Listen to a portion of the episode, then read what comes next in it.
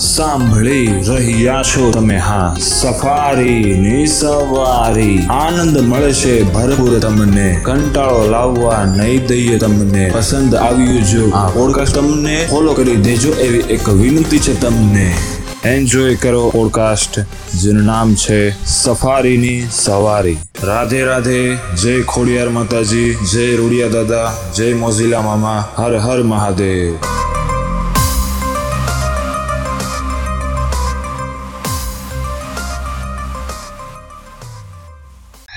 Everybody આશા છે કે તમે બધાએ હાસા નરવા હશો ઉત્તરથી ઘડેલા. સોરી સોરી દેશ સંકટ મેં હે. તો તો મિત્રો, આજે પહેલા જ જાણ કરી દઉં જે લોકો અત્યારે જ નવા નવા સાંભળવા આવ્યા છે મારું પોડકાસ્ટ તો જે પોડકાસ્ટની જે ચેનલ છે, સફારીની સવારી એ તો મારી જ છે ભાઈઓ બહેનો. પણ જે હું બોલું છું, તમને આ વાર્તા સંભળાવું છું, જે તમે સાંભળો છો, વચ્ચેનો ભાગ આખો એ મારો નથી. એ પહેલા હું સોખવટ પાડ દઉં. હા હા, ભાઈ, બતાવું છું ભાઈ તમને. અમારા ગુજરાત રાજ્યમાં એક ફેમસ મેગેઝિન છે, જેનું નામ છે સફારી. અને એનો અંક અત્યારે હાલમાં હું બસો અઠ્ઠાણું અંક વાંચી રહ્યો છું. અત્યારે તો હાલમાં ઘણા બધા અંક લોન્ચ થઈ ગયા છે તેમના. તે પણ તમે ખરીદી શકો છો. હા, જો કે મને આના જાહેરાત કરવાના પૈસા તો નથી મળ્યા, પણ તો બસ હું મારો ધંધો હાલ્યા રાખે એટલે હું એનું એનું પુસ્તક વાંચું છું અને તમને સંભળાવું છું. નોર્મલી વાંચવામાં તો સમય વયો જાય. પછી મેં વિષય તમને સંભળાવી દઈએ.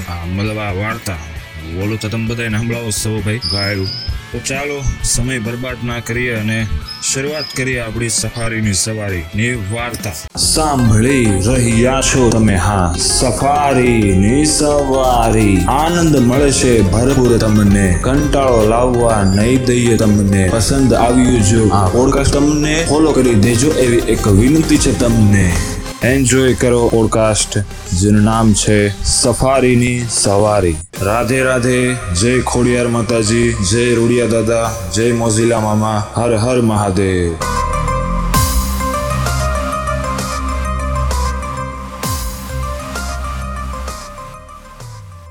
તો મિત્રો ટેગલાઇન છે F Y I for your information વિષયાંગ છે, એક ઘટના અજાણી. મતલબ કે એવી ઘટના જેના વિશે કોઈને ખબર નથી. ટૂંક લાઈન છે કે વોટરલુના યુદ્ધની દંતકથા, જે સત્ય કથા હતી. તો ચાલો સંભળાવીએ તમને, મતલબ વાર્તા. ફ્રાન્સના નેપોલિયન બોનાપાર્ટને કારકિર્દીમાં અમુક દિવસો યાદગાર નીવડ્યા હતા. આ સાહસિક, ક્યારેક દુઃસાહસિક સેનાપતિના જીવનનો અવિસ્મરણીય કહી શકાય. જૂન મહિનો અઢાર તારીખ અને ઈસવીસન અઢારસો પંદર નો હતો, જેને કમસે કમ એ ખુદ મૃત્યુ ફરિયાદ ભૂલવાનો ન હતો. નેપોલિયને તે દિવસે પોતાનું impossible is a word to be found only in the dictionary of fools મંતવ્ય બદલવાનો વખત આવ્યો. બનાવ બેટલ ઓફ વોટરલુ નામના ઐતિહાસિક યુદ્ધનો હતો. યુરોપમાં ત્રેવીસ વર્ષ સુધી અનેક સંગ્રામો ખેલી ચૂકેલા નેપોલિયનના ફ્રેન્ચ લશ્કર અને ડ્યુક ઓફ વોશિંગ્ટનના બ્રિટિશ સૈન્ય વચ્ચે ભીષણ મુકાબલો જામ્યો. અંગ્રેજી સાથે કેટલાક પ્રશિયન અને ડચ સૈનિકો પણ હતા. પરાજયને ઇમ્પોસિબલ માનતો નેપોલિયન અત્યંત લોહિયાળ સંગ્રામમાં નામોશી ભરી રીતે હતો. ડ્યુક ઓફ વેલિંગ્ટને તેને યુદ્ધ કેદી તરીકે ગિરફતાર કરાવ્યું. આ ઘટના ઐતિહાસિક હતી. દિવસના અંત તેમજ રાત્રિના આરંભ પછી એ ઘટના બની કે જે વળી કે જે વળી યુદ્ધોની તવારીખમાં બહુ જુદી રીતે અનોખી હતી. વોટરલુના મેદાન પર બે પક્ષે મળીને પચાસ હજારથી વધુ સૈનિકોના મૃતદેહો પડ્યા હતા. કમકમાટી જગાડે તેવું દ્રશ્ય અંધકારમાં ડૂબી ચૂક્યા પછી વોટરલુની આસપાસ વસતા અમુક લોકો હાથમાં જલતી ચીમનીઓ સાથે તે યુદ્ધ મેદાન પહોંચ્યા. દરેક જણ પાસે ધારદાર છરી અને હાણસો હતા. અહીં તહીં ઘૂમતી ભૂતાળ ભૂતાવળો જેવા સૌ જણા તસ્કરી કાજે આવ્યા હતા. માર્યા ગયેલા સૈનિકોના ખિસ્સામાં ચલણી નાણાં સહિત જે પણ કિંમતી ચીજ વસ્તુ હોય તે હસ્તગત કર્યા બાદ ચીમનીના પ્રકાશમાં તેઓ ઓર મૂલ્યવાન ચીજ તફડાવવાના કામે લાગ્યા. એક પછી એક નિષ્પ્રાણ સૈનિકોનું મોઢું બળપૂર્વક ખોલ્યું. જડબામાં પેઢા પર છરી વડે કાપ મૂક્યા અને પછી હાણસા થકી પકડ જમાવીને વારા ફરતી શક્ય એટલા દાંત ખેંચી થેલામાં ભરતા રહ્યા.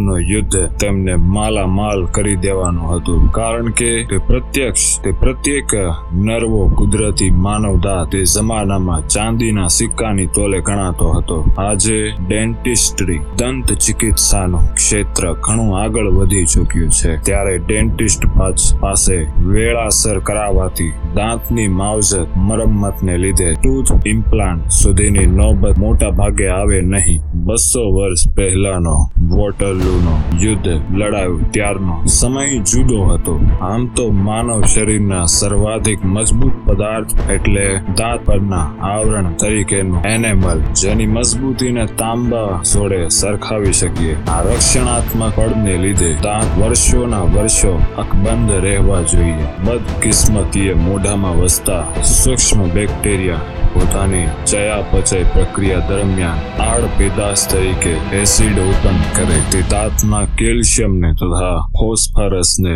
કોરી નાખે. એટલે પછી સડો થતા દાંત લાંબો સમય ટકે નહીં. બિલકુલ આવી જ સ્થિતિ વોટલુના યુદ્ધમાં અરસામાં અને તેની પહેલા હતી. દંત ચિકિત્સાના અભાવે કેટલાય લોકો ત્રીસ ચાલીસની વય સુધીમાં તો મોટા ભાગના દાંત ગુમાવી દેતા હતા. બોખા થયેલા સ્ત્રી પુરુષોને ત્યાર પછી ત્રણ સમસ્યાઓ નિરંતર સતાવતી હતી. દાંત ન હોવાને લીધે ગાલ બેસી જાય. તેથી ઉંમર વાસ્તવમાં હોય તેના કરતા વધારે જણાતી હતી અને ક્યારેક તે કારણસર સમાજમાં તેઓ ઉપેક્ષા પામતા હતા.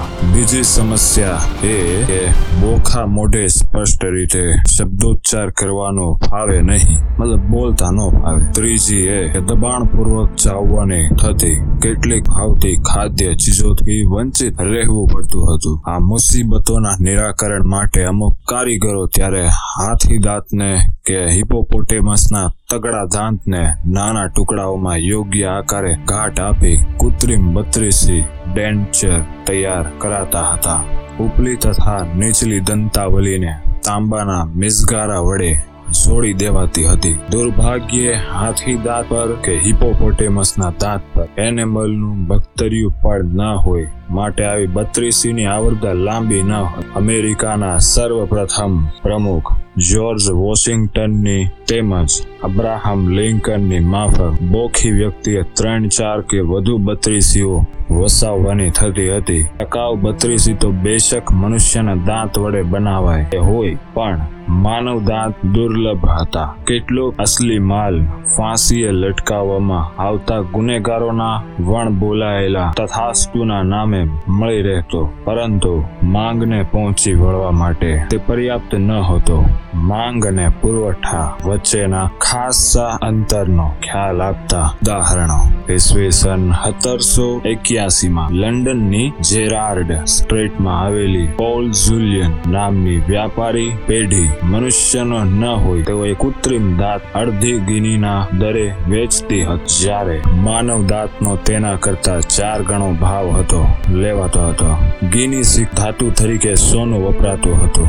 સિંગલ દાંતને બદલે પૂરેપૂરી બત્રીસીના વેચાણ ભાવો કૃત્રિમ દાંતની બત્રીસી કરતા વીસ પાઉન્ડ અને દસ શિલિંગ પણ માનવ દાંતની બનેલી તો પછી એકત્રીસ પાઉન્ડ અને દસ શિલિંગ બત્રીસીના વેપારીઓને મનુષ્યના દાંતનો જે દુકાળ વર્ષો થયે વર્તાતો અને વોટરલુના યુદ્ધે રીતસરનો શ્રાવણ ભાદરવો પાડી દૂર કરી દીધો. વોટરલુમાં ખપી ગયેલા સૈનિકોની સંખ્યા પચાસ હજાર ગુણ્યા બત્રીસ દાંત. મતલબ કે સોળ લાખ એવી સાદી ત્રિરાશી માંડી હોય તો ચાલે. સી કાંઈ ખબર નહીં. માનવ દાંતોની ખોખા ભરીને અમેરિકા તરફ નિવાસ થવા, નિકાસ થવા લાગી. અમેરિકનોને વોટરલુ બ્રાન્ડના દાંતનો ખાસ આગ્રહ રહે. કેમ કે બહુધાય યુવાન વયના સૈનિકોના દાંત ટીટોપ હોય એમ સૌ એકંદરે યોગ્ય રીતે જ ધારતા હતા. વોટરલુનું યુદ્ધ થયું તે અગાઉ પણ યુરોપની મુખ્ય ભૂમિના એટલે કે તત્કાલીન પ્રચલિત શબ્દ અનુસાર કન્ટિનેન્ટના માનવ દાંતની પુષ્કળ માંગ રહેતી હતી.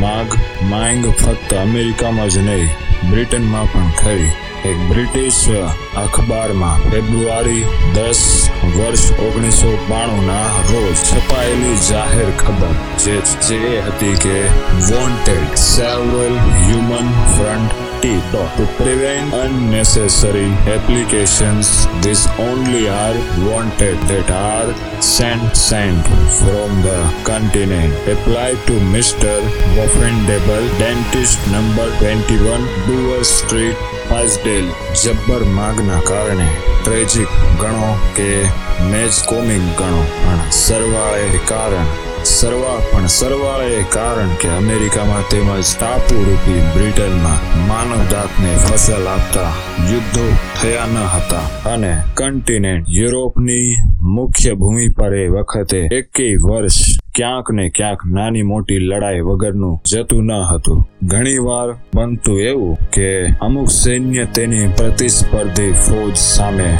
લડવા નીકળે. ત્યારે ધારદાર છરીઓ તેમજ હાણસા ધરાવતા ગીધ વૃત્તિના લોભિયાઓ સૈન્યની પાછળ ને પાછળ જાય અને હામ હામે લશ્કરો હાર જીતના ફેસલા માટે લડી ચૂકે. ત્યાં સુધી રાહ જુએ. યુદ્ધ મેદાન ખાલી થાય એટલે પછી ફસલ લડવાનું શરૂ કરી દે.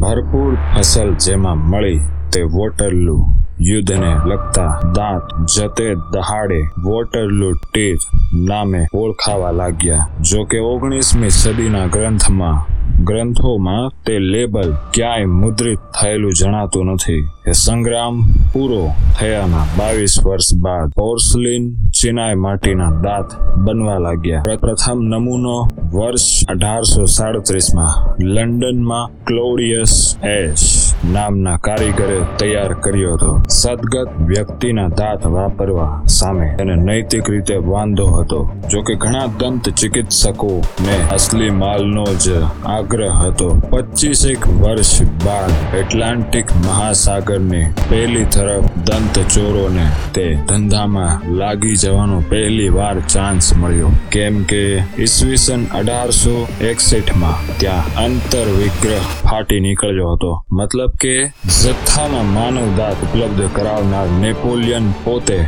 કેવો કિસ્મત કે વોટરલુની લડાઈ બાદ સઠ્ઠે વર્ષે અઢારસો એકવીસમાં તે મૃત્યુ પામ્યો, ત્યારે તેના મોંમાં ફક્ત ચાર દાંત શેષ બચ્યા હતા. બિચારો દધીચી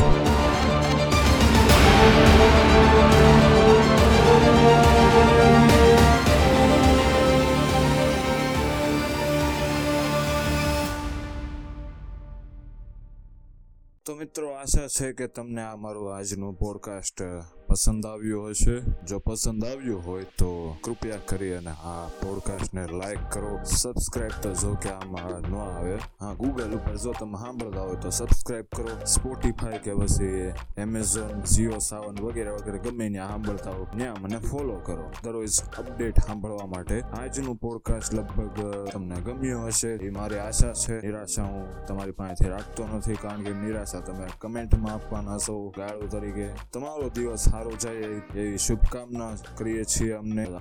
સાંભળી રહ્યા છો તમે, હા સફારીની સવારી આનંદ મળશે ભરપૂર તમને. કંટાળો લાવવા નહીં દઈએ તમને. પસંદ આવ્યું જો આ પોડકાસ્ટ તમને ફોલો કરી દેજો એવી એક વિનંતી છે તમને.